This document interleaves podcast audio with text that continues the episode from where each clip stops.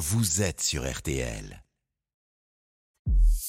Julien Cellier. Les invités d'RTL Soir. 18h17 minutes, RTL Soir continue. Alors vous avez peut-être un avis bien tranché sur la réforme des retraites. Vous avez peut-être des doutes. Vous vous demandez peut-être comment vous positionner. Eh bien vous allez pouvoir écouter les arguments des deux camps ce soir. Qui gagnera la bataille? Est-ce que cette réforme est juste? On va en débattre avec d'un côté de la table du studio la porte-parole des députés Renaissance, donc de la majorité du camp d'Emmanuel Macron. Bonsoir Maud Bréjean. Bonsoir. Et de l'autre, l'ancien leader de Force ouvrière, l'un des syndicats en première ligne dans la rue. Bonsoir Jean-Claude Mailly. Alors aujourd'hui, la mobilisation a gagné pour 48 heures. Les raffineries, les ports, il y avait entre 1 et 2 millions de manifestants dans les rues la semaine passée. Nouveau round, euh, nouveau défilé prévu euh, mardi prochain. Dans ce contexte, Maud Bréjon, d'après notre dernier sondage BVRTL, les deux tiers des Français veulent que la mobilisation s'installe. Est-ce qu'on peut faire passer une telle réforme qui touche autant à l'intimité des gens sans avoir pour l'instant l'opinion derrière soi? J'ai parfaitement conscience que c'est une réforme qui est impopulaire. Ça a toujours été impopulaire, les réformes des retraites. Euh, Aujourd'hui, il faut appeler un chat un chat. On a un déficit sur le système de retraite euh, qui va se creuser dans les années à venir et sur le long terme. Donc il y a un enjeu qui pour moi est assez simple, de savoir si on veut maintenir ou pas ce pacte intergénérationnel. Ce qui fait que moi je travaille pour payer la retraite de mes parents euh, et que même on payait pour on payait, on travaillait pardon pour payer la retraite de mes grands-parents. C'est ça qui se joue. Euh, c'est un des plus grands acquis sociaux, ce système de retraite. Et moi, je voudrais pas que mes enfants demain euh, n'aient pas accès à une retraite décente parce que nous n'aurions pas su prendre les bonnes décisions aujourd'hui. Euh, pour autant, je pense qu'il faut continuer, bien sûr, à dialoguer avec les organisations syndicales. On le fera évidemment à l'Assemblée nationale et au Sénat. Euh, on peut encore améliorer le texte, mais il y a un constat qui s'impose à nous. Et je crois que c'est une réforme qui est indéniablement une réforme difficile, mais qui est une réforme courageuse. Jean-Claude Maillet, est-ce que vous êtes d'accord sur la nécessité de réformer aujourd'hui notre système pour protéger les générations futures oui, bah, tout le monde, enfin beaucoup de gens dont je fais partie, sont pour préserver le système par répartition. Ça, c'est une évidence. On l'a toujours, euh, toujours, les syndicats l'ont toujours défendu, quelle que soit euh, l'organisation syndicale. Par contre, je pense, je pense qu'il y a un problème de timing. Quand j'ai un problème de timing, c'est qu'on sort d'une crise sanitaire, tout le monde sort d'une crise sanitaire importante, il y a la guerre en Ukraine, il y a le problème de l'inflation, et on rajoute un problème, un dossier qui est anxiogène depuis 1993. On doit être 5, 6, je sais plus, j'ai pu compter, réforme des retraites successives. Donc il y a un problème de calendrier. Il y a un deuxième problème qui est un problème de méthode. Euh, on ne sait pas en France euh, concerter réellement avec les pouvoirs publics. Franchement, si c'était la même chose en privé, je vous dis pas dans les grandes entreprises ce qui se passerait. Ça veut dire que la concertation est très souvent de la consultation. On demande votre avis, éventuellement on touche un truc ou deux, mais il faudrait aller beaucoup plus loin. Et moi, je suis partisan de réformer une loi. D'ailleurs, ce serait du boulot pour les parlementaires, qui est une loi de 2007 qui s'appelle la loi Larcher, parce que c'était Larcher qui était ministre du Travail à l'époque, qui générait des obligations pour les pouvoirs publics. Tandis que là, bon, euh, savait très bien, enfin le, le gouvernement, l'Élysée savait très bien que sur le recul de l'âge, tous les syndicats seraient contre. Donc malgré ça, on le maintient. Donc ça, il y a un vrai problème de méthode. Troisième problème, c'est un problème de, de contenu ensuite. Quoi. Euh, oui, moi je ne nie pas qu'à terme il y aura des déficits prévisionnels, hein, puisque ça peut toujours bouger. On ne sait pas quelle sera l'économie l'année prochaine. Euh, on n'envisageait pas, et tant mieux, qu'il y ait une temps de reprise d'emploi cette année, par exemple. Donc, qui dit reprise d'emploi dit cotisation également. Euh, par contre, il faut réfléchir sur les moyens de faire. Or là, c'est quand même, c'est brutal. Vous, vous avec parlez un du, refus. du- du contenu. Je voudrais m'arrêter sur un mot, parce que Emmanuel Macron évoque une réforme juste. Euh, Maud Bréjon, c'est le mot qu'il emploie. Là où, d'après les sondages, trois quarts des Français la jugent injuste. Oui. Ça veut dire qu'il y a un décalage aujourd'hui, Maud Bréjon, dans l'opinion, sur la perception de cette, euh, cette réforme. Je crois que c'est une réforme euh, qui est juste précisément parce qu'elle euh, vise à permettre aux générations futures d'avoir accès au même régime de retraite que nous. On parlait de calendrier, vous parliez de calendrier. Est-ce qu'il y a un bon moment pour passer une réforme des retraites? Moi, je pense que si on attend le bon moment, on ne le fera jamais.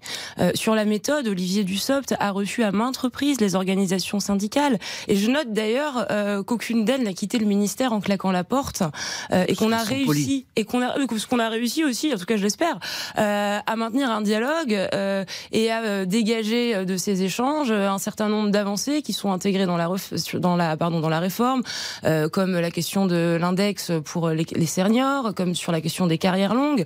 Euh, après, on acte bien sûr un point de désaccord sur la question du recul de l'âge. Euh, C'est une évidence et, et et on assume, oui, de demander des efforts aux Français. Et là-dessus, vous êtes inflexible. C'est ce qu'a dit Olivier Dussopt, on demande des efforts, On demande des efforts aux Français et il va falloir travailler collectivement un peu plus longtemps pour faire préserver ce, pour que ce système puisse être préservé sur le long terme.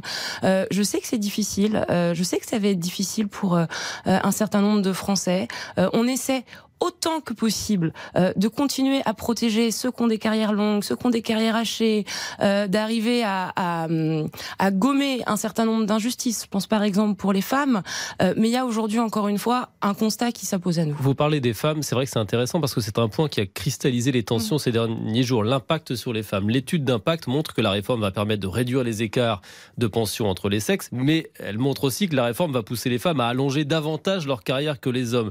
C'est juste ou non, Jean-Claude? Bah, il faut savoir que la retraite, c'est le reflet d'une carrière qu'on le veuille ou non. La retraite, c'est le ce que vous touchez à la retraite, c'est le reflet d'une carrière. Étant donné que euh, les salariés femmes euh, ont des carrières en général, quand on regarde beaucoup plus hachées, avec des contrats précaires, avec ce qu'on appelle un plafond de verre, moins de progression, c'est évident que si vous retardez de deux ans, elles, pénalisent, elles sont plus, elles sont plus pénalisées. Mais je, je voudrais y revenir. Vous, vous dites, c'est jamais le bon moment. moi, je comprends une chose je comprends une chose, c'est que le président veut faire sa réforme des retraites. Hein, il s'est engagé, il veut la faire. C'est plus la même qu'il y a deux ans, mais il veut la faire.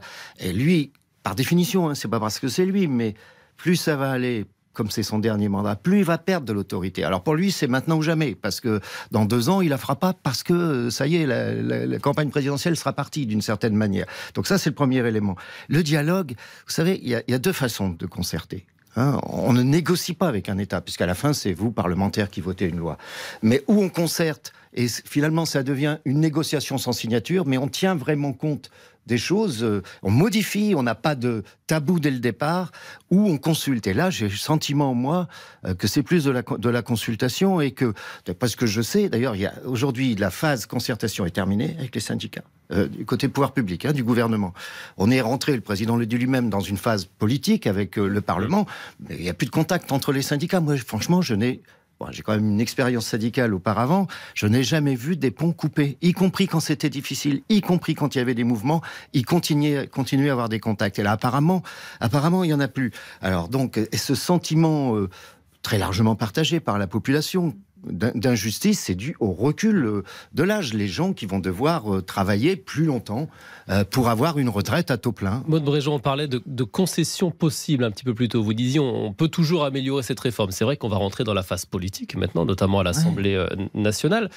Vous êtes prêts, euh, collectivement, chez Renaissance, dans la majorité, à faire des concessions aujourd'hui euh, sur les 44 ans de cotisation sur les carrières longues, sur les critères de pénibilité peut-être à rétablir, sur le montant de la pension minimum? On, est prêt à faire des concessions, on est même prêt à faire des propositions. Euh, le groupe Renaissance déposera des amendements, on en discute entre nous et on en parlera au moment venu pour faire avancer les choses dans le sens du consensus le plus large possible. je m'aveugle pas, je sais qu'on ne sera pas d'accord sur tout, encore une fois. Euh, mais par définition, un texte qui passe à l'Assemblée nationale puis au Sénat, euh, c'est un texte qui doit être amendé euh, par les parlementaires. Sur, je voudrais revenir sur la question de l'injustice et appuyer sur un point.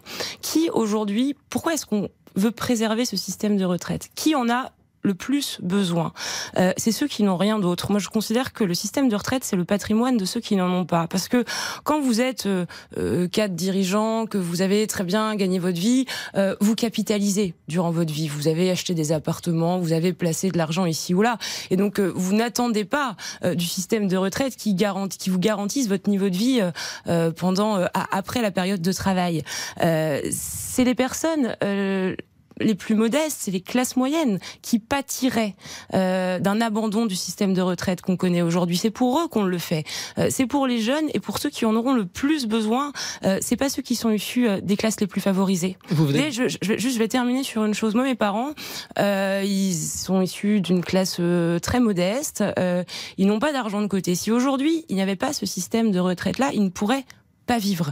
Euh, c'est pour ces classes moyennes, c'est pour ces classes populaires que le système il doit être préservé. Vous venez de débattre du fond pour terminer sur la forme. Maintenant, chez les cheminots, on laisse planer la menace d'une grève toutes les 24 heures à partir de, mi-février. On sait que les remontées mécaniques pourraient rester à l'arrêt pendant les vacances de février. Les raffineries prévoient de nouvelles mobilisations. Est-ce que, comme le gouvernement, Baud Bréjon, vous dites aux syndicats, ne paralysez pas le pays j'ai beaucoup de respect pour euh, les organisations syndicales. J'ai été moi-même syndiquée fut un temps. Euh, le droit de grève et, le droit de manifestation sont à mon sens intouchables. Euh, maintenant, il faut trouver, à mon avis, la bonne adéquation et charge aux syndicats de le faire. comment, comment poursuivre cette mobilisation qu'ils ont évidemment le droit de poursuivre sans pour autant bloquer le pays? Moi, je crois qu'on peut avoir des revendications sans être dans un blocage total qui, à mon avis, ne servirait personne. Ça ne servirait pas la majorité, ça ne servirait pas les organisations syndicales. Et donc je pense qu'au bout, ça ne servirait pas les revendications, mais c'est pas moi la plus experte sur le sujet. Alors Jean-Claude vous l'expert, euh, la paralysie, est-ce que c'est un moyen d'action qui peut être cohérent et nécessaire? Ce que je comprends de l'action syndicale, qui ressemble à ce qu'on a pu faire euh, dans le temps, si vous voulez, c'est si vous voulez gagner parce que c'est ça, c'est un bras de fer. Mm. Hein, donc, si vous, on est rentré dans un bras de fer compte tenu du contexte.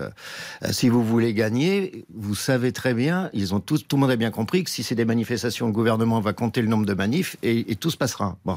Donc, il y a obligatoirement d'autres types d'actions. Alors, il faut pas faire n'importe quoi. Moi, je, je suis d'accord avec ça. Euh, J'ai toujours dit, par exemple, de, que couper euh, l'électricité chez un parlementaire, qui est dans sa permanence.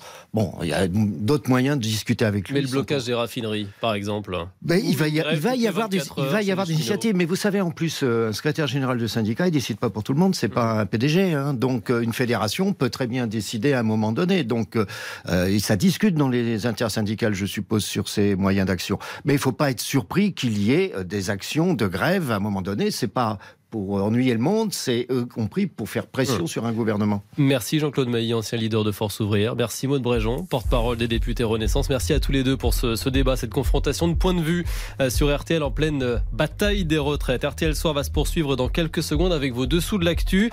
Euh, focus sur les mercenaires de la santé. Ces médecins qui demandent par exemple 3000 euros pour une journée de remplacement à l'hôpital. Un gouffre financier qui explique en partie l'installation d'un pont aérien entre Dijon et l'hôpital de Nevers. On l'évoquait un petit peu plus tôt, l'avion devient plus rentable, c'est dire. Et puis laissez-vous tenter dernière et Monique Younes va donner avec nous le coup d'envoi du super festival de bande dessinée d'Angoulême. À tout de suite. Jusqu'à 19h15. RTL Soir avec Julien Cellier.